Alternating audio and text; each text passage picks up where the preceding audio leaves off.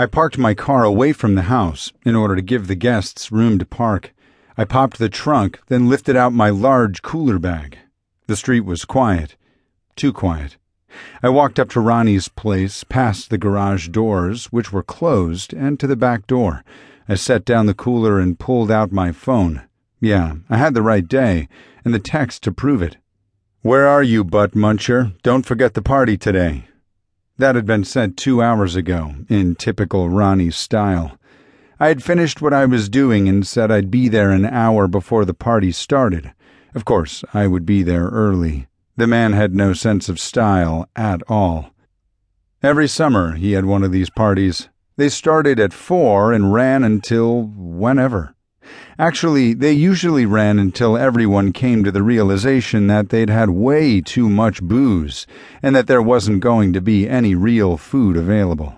Then they'd start to leave in search of something to eat to keep from chewing their own arms off.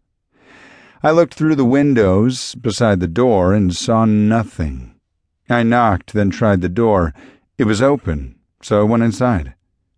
Ronnie, I called. I'm here. I grabbed the cooler and hauled it inside, closing the door behind me. The house was quiet, eerily so, especially when there would be forty people there within an hour. Wherever you are, I'm going to put the stuff I brought in the fridge. I went into the spotless kitchen.